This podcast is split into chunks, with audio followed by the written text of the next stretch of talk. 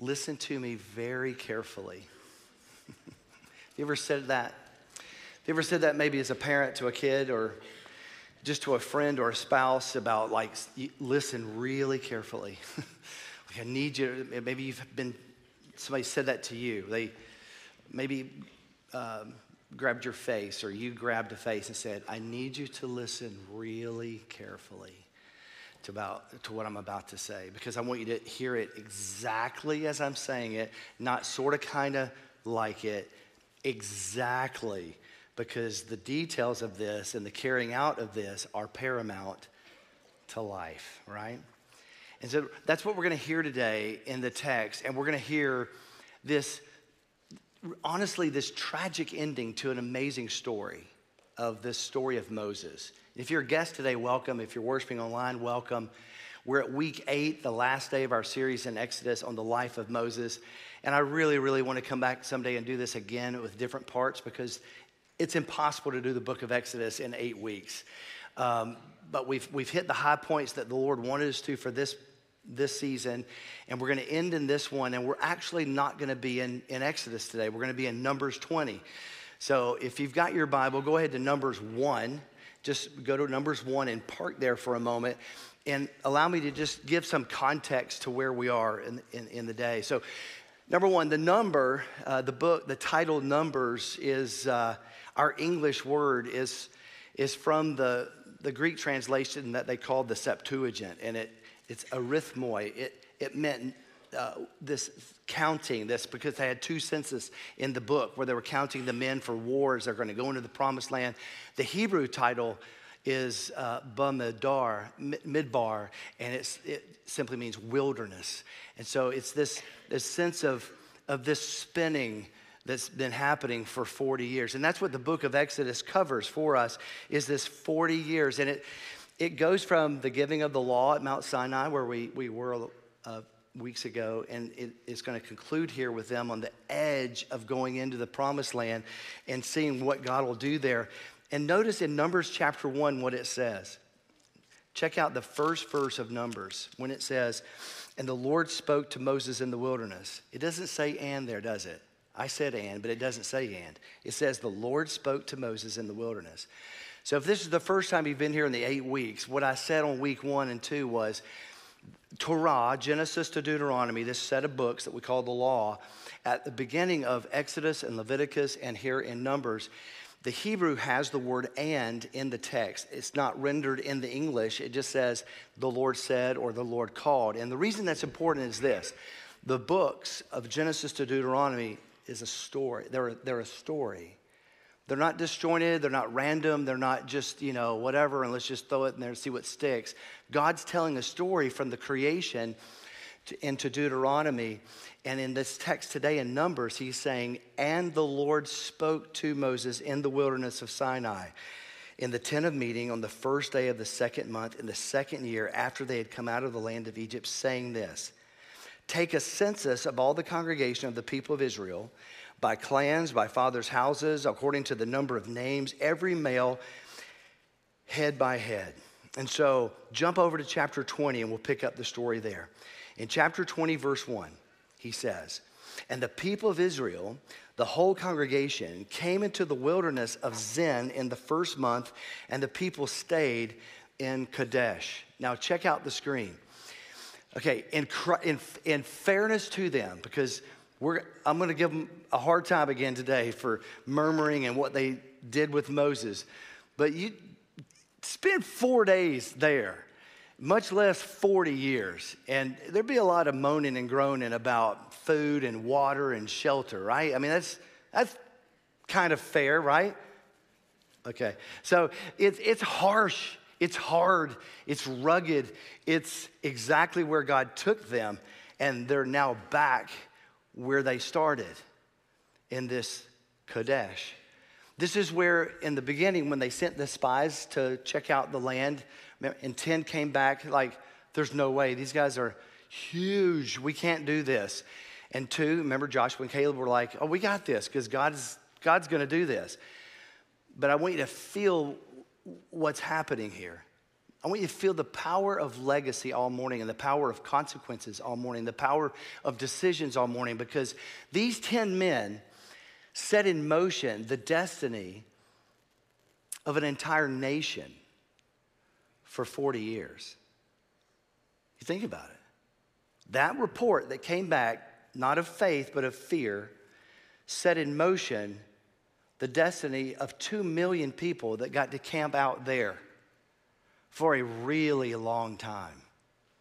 And we look at what Moses is about to do. I want us to feel the, under the banner of grace, but I want us to feel the power of consequence and the power of decision, the power of, of one step after the next, and what that does behind us in our, in our own lives.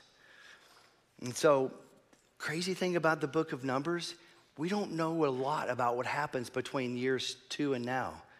It's just unknown, but it's a lot of that. It's a lot of the same old, same old Groundhog Day of spinning in the desert, not getting it, not hearing, not learning the lesson. But n- notice what it says at the end of the, the, the verse. And Miriam died there and was buried there. So, this is Moses' big sis, and we're going to unpack this a mo- eh, more in a moment. But just, just know she's the only woman named in all of this generation that's died in the wilderness. The whole older generation that's passed. She's the one woman. And she was, you know, remember, she's the big sis with the whole, you know, all that, you know, getting Moses in the water and taking her, taking him, and prophetess, song leader. She was an amazing lady. But like Moses, not a hero. Because everybody in the scripture, the good to the bad, all of them are fallen and need a Savior. And that's the point of the text today is to show us, as amazing as Moses' life was, in this one moment where he, he just loses it, and there's a tremendous consequence involved. And it says in verse 2 there was no water for the congregation, and they assembled themselves together against Moses and against Aaron. And the people quarreled with Moses and said, Would that we had perished when our brothers perished before the Lord. Why have you brought the assembly of the Lord into this wilderness that we should die here, both we and our cattle? And why have you made us come up out of Egypt to bring us to this evil place? No, there's no place for grain or figs or vines or pomegranates, and there's no water to drink. Does this sound familiar? I'm not rereading the text. It sounds familiar because it's repeated over and over and over. It's the same song, second verse from Exodus 17. No water, they complain, God does a great thing. But they've taken a step that is it's subtle but it's it's huge. Oh, I'm going to read verse 5 again. Why have you made us come up out of egypt to bring us to this evil place? They didn't say that last time this evil place they are saying listen listen how thin this ice is they are saying that the the place and the plan and the purposes of god are evil because they're saying this place. They're where they are because of the Lord's leadership, because He's leading them, disciplining them, and all that. But they've just said this evil place is bad, it's awful. And it's like, this, it's this past rhetorical question now why'd you bring us out here? This place is, is just plain evil. So Moses and Aaron do what they've always done. Look at verse 6. They went out from the place of the assembly, of the presence of the assembly, to the entrance of the tent of meeting, and they fell on their faces. And the glory of the Lord appeared to them, and the Lord spoke to Moses, saying this Take the staff and assemble the congregation, you and Aaron your brother, and tell the rock before their eyes to yield its water. So you shall bring water out of the rock for them, and give drink to the congregation and their cattle. All right, that's it. Check it out. Three things take the staff, get everybody together, speak to the rock. You got three things. You're like, you got one job. Here you go. You got three, you got three things.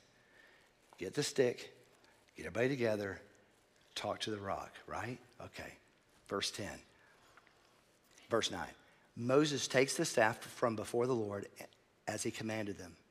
And then Moses and Aaron gathered the assembly together before the rock. So, so far, so good, right? He's done it. He's gotten the stick, gets everybody together, it all falls apart here. Moses and Aaron gathers them and he says to them, to them, To who? To them, not the rock. He's not talking to the rock, he's talking to them. And he says, Hear now, you rebels. Okay? Here, here is uh, Shema, as in Deuteronomy 6, when he says, Hear, O Israel. There's a hearing in Hebrew and in Greek that has a, a sense of, of hearing slash listening that does something. It's not just like, oh, I hear this and it's just white noise and static. It's like, I hear this and I'm going to respond to it. I'm going to respond to this thing. And so he is saying to them, as he did to the nation, but it's, it's so harsh. It's so hard. The people that he loved, he now calls losers, right? He says, You rebels. And see, one of the surest signs of a pastor's calling to a church is a love for the people of the church and the community in which he lives. It's a part of the call. I w- when I was on staff at my last church, when I was an associate, there was another fellow on staff with me. We were, we were both associates, and he hated, he was always demeaning the city and was always demeaning the culture of our church and the, talking bad about this and that. And I remember thinking one day, he's not going to be here long because he's not supposed to be here because God gives you a love for people where he calls you. It's just a part of the deal, right? And he wasn't there long. And you hear this in Moses, all of a sudden, this man who is just pled for them before God. Remember, remember, was it last week or the week before? And he says, Take my life instead of theirs. I mean, he just loved them, but this is where he is. He's like, hey, listen up, you bunch of stiff necked rebel losers, right? And maybe he threw out some, some other Hebrew trash talk while he was with them, but he was just mad. He was fired up and he was angry. And he says, Shall we bring water for you out of this rock?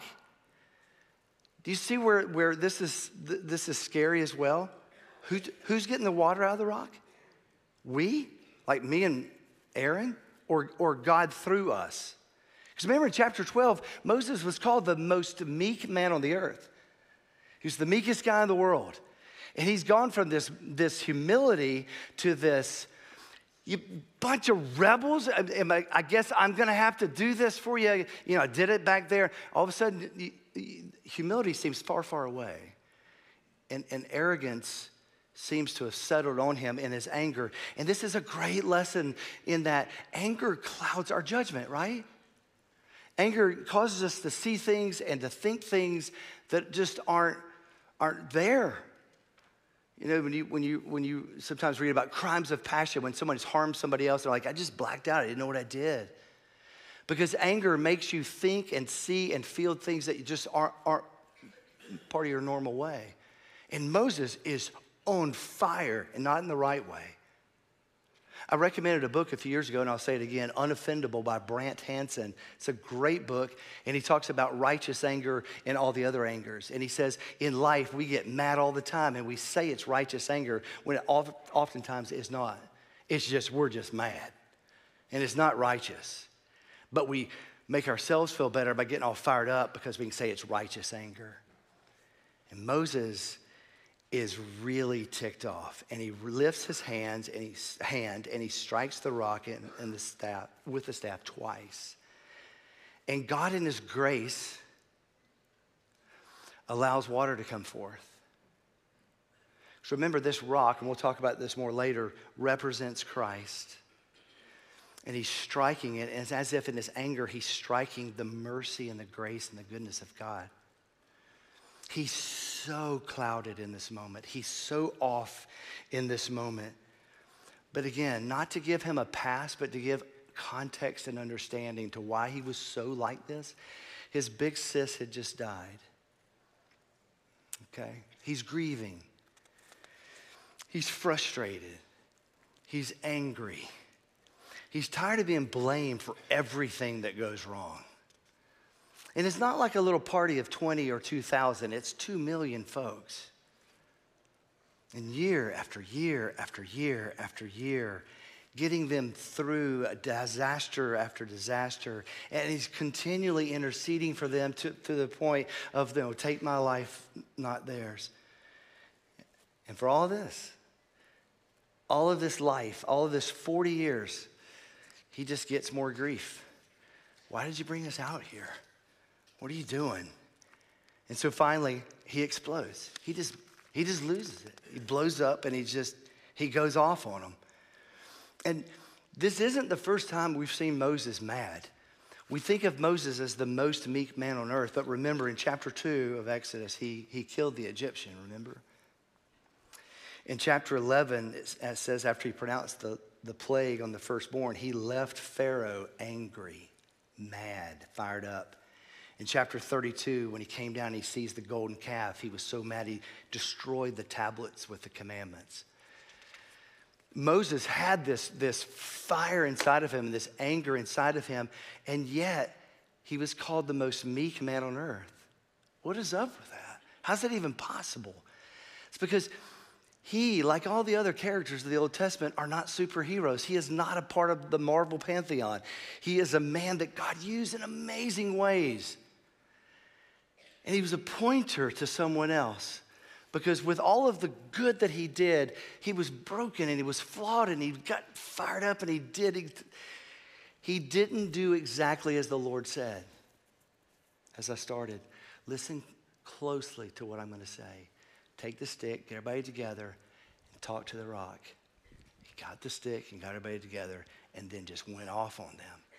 And he hit the rock rather than speaking to it. Great lesson embedded there, too, that God moves as he sovereignly wills and chooses to move.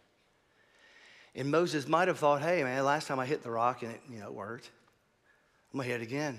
I'll hit it twice. I'm doing it in anger, but I'm just replicating what we did last time in chapter 17. And we err when we begin to presume upon God and how He's going to move and work in our lives. You know, the Word is consistent and He'll never con- contradict His Word, of course but in the freshness and the wisdom and the creativity of who He is. Maybe He's not going to do in your life what He did last time in that last season. Maybe He's going to do something new and fresh and different. And we need to have the humility and, and the discernment and the ears to listen to say, oh, we're, doing, we're going this way this time. I could, well, last time we took the left fork. We're going to take the right fork. Okay. Because if he's on that path, that's where you want to be. Just because he did it that way last time, if he's not on that path, that's not where you want to be. You want to be where he is, right? And so Moses is just taking things into his own hands and doing what he wants to do. And so in verse 12, it says, Listen to this. The Lord said to Moses and Aaron, Because you didn't believe in me to uphold me as holy in the eyes of the people of Israel, you shall not bring the assembly into the land that I've given them. Can you imagine how disappointing that was? He's going to get to look over in there uh, from Mount Pisgah. He's going to get to look, but Joshua is going to take them all because of that one decision. You go, gosh, that's harsh. Like it just seems like over the top, right? If you're just looking at it from this, this perspective. But it says in verse 13 that these are the waters of Meribah, which means quarreling, where the people quarreled with the Lord, and through them he showed himself holy. And somebody has, has said it, it's a tragedy he was able to get Israel out of Egypt in one night, but was unable to get Egypt out of them in 40 years. And it's this picture of our own sanctification journey that we walk on and, and how we respond to him and how we listen to him and do what he says and follow in him. But again, Moses is a tremendous example that, as great as he was, he was a, a pointer to Christ and that his decision had consequences. Now, here's, here's what I want you to hear there are two sides of this coin. When you think about life and decisions and consequences. When we make mistakes and we do dumb things and we sin, can we be forgiven? Are we forgiven if we ask for forgiveness? Absolutely. He is a God who is merciful and gracious, right? But sometimes those decisions that we've made have consequences that, that are just there and they don't go away. We can live the rest of our lives forgiven, but we live forgiven in the midst of the consequence that, that transpired because of it. You've heard me say before, maybe if you're a guest, you've not. I, I think about this so often because this is year 36 for me now in ministry, and, and I, I want to finish well. I by God's grace, I want to finish well because, like you, I've seen so many pastors flame out and do, you know, just dumb things.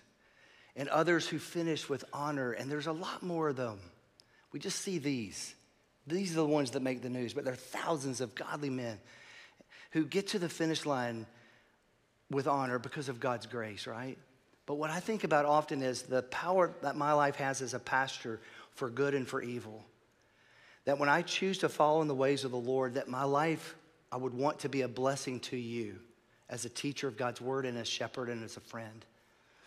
But conversely and equally, is that if I do something stupid, sinfully, there are consequences that could harm you and cause people to question their faith and all the things that happen when a pastor does things like that. And so that gives me a healthy fear of the Lord and how I lose, live, live, live my life. And that's true for you too. It's not just about me because you have wives and husbands and kids, you have parents, you have coworkers, you have people that work for you, you have neighbors.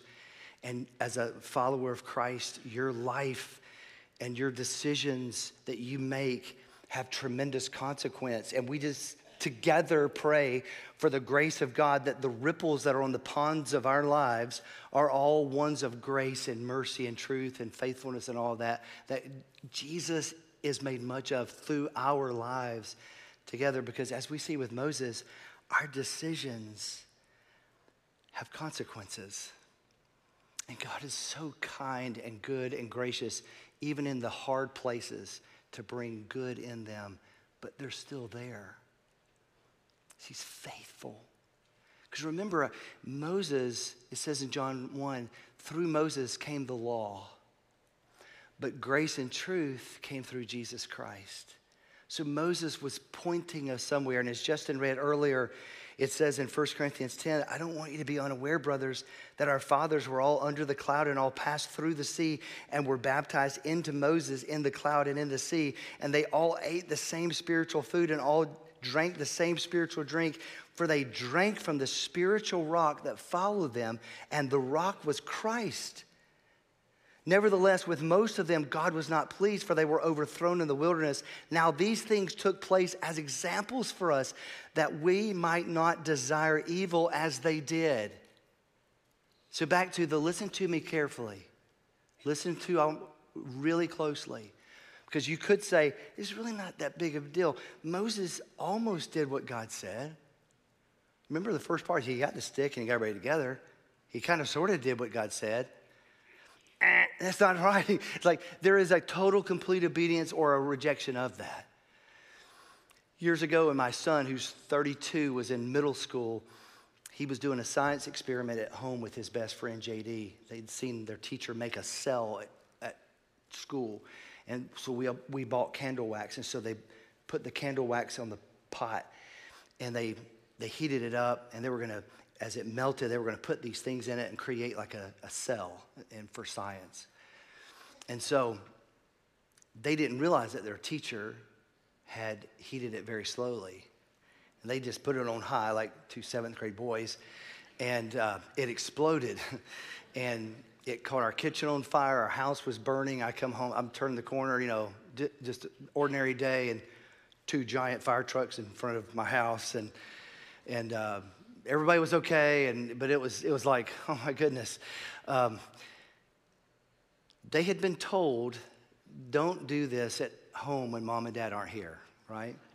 They're, they're doing this with no parental supervision.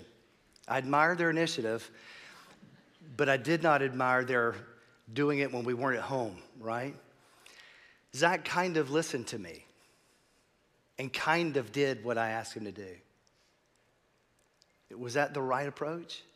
Or was it, hey, buddy, listen real carefully. Don't ever do cell things at home when I'm not there, right? Because the consequence was we lost our kitchen. And so does it matter that God said, get your stick, get everybody together, and talk to the rock? Does it matter that when God says to you, when you're in the Word and He speaks to you from the Word and gives you direction, that you follow the Word just like He said? Do you think God, in His infinite wisdom, needs you or me to add to it? Like, oh, wait, that's a good word, Lord, but if you just add that phrase right there, that'd be awesome. No.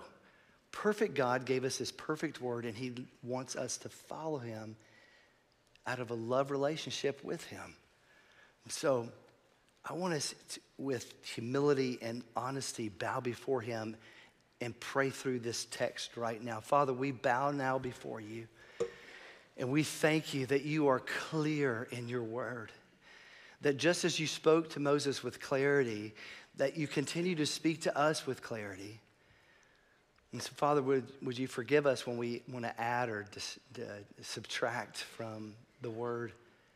And I want to ask you, friends, if the Lord has spoken to you from the text today about something, about obedience to the word, about hearing the word and living the word, if there's any promise, if there's any challenge, anything in the text, I want you to talk to the Father about that for a moment, would you? Go for it, church.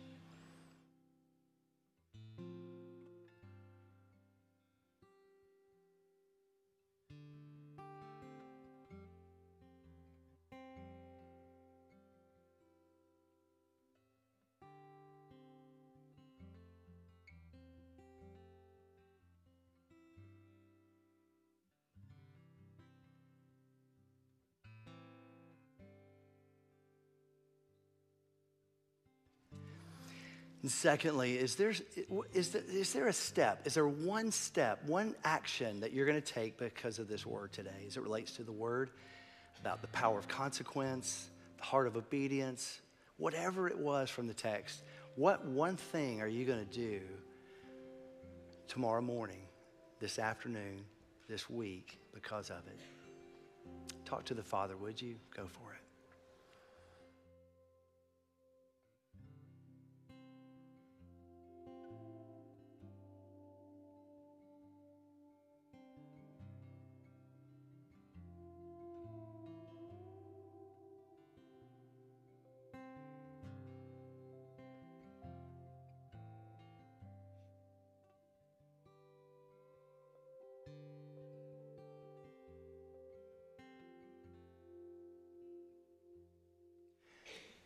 And Father, finally, if there is anyone in this room or worshiping online that has never taken the step of faith to trust Jesus as Savior, Moses' life makes sense right now. That he was a great man, but he was a flawed man who needed Jesus just like us.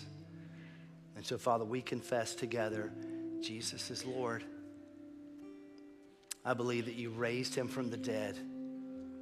I believe that he took my sins on the cross that he was sinless and bore my sins, and that I can be forgiven. And I am. Would you fill me with your Holy Spirit right now? I choose to follow you the rest of my days on this earth. In Jesus' name.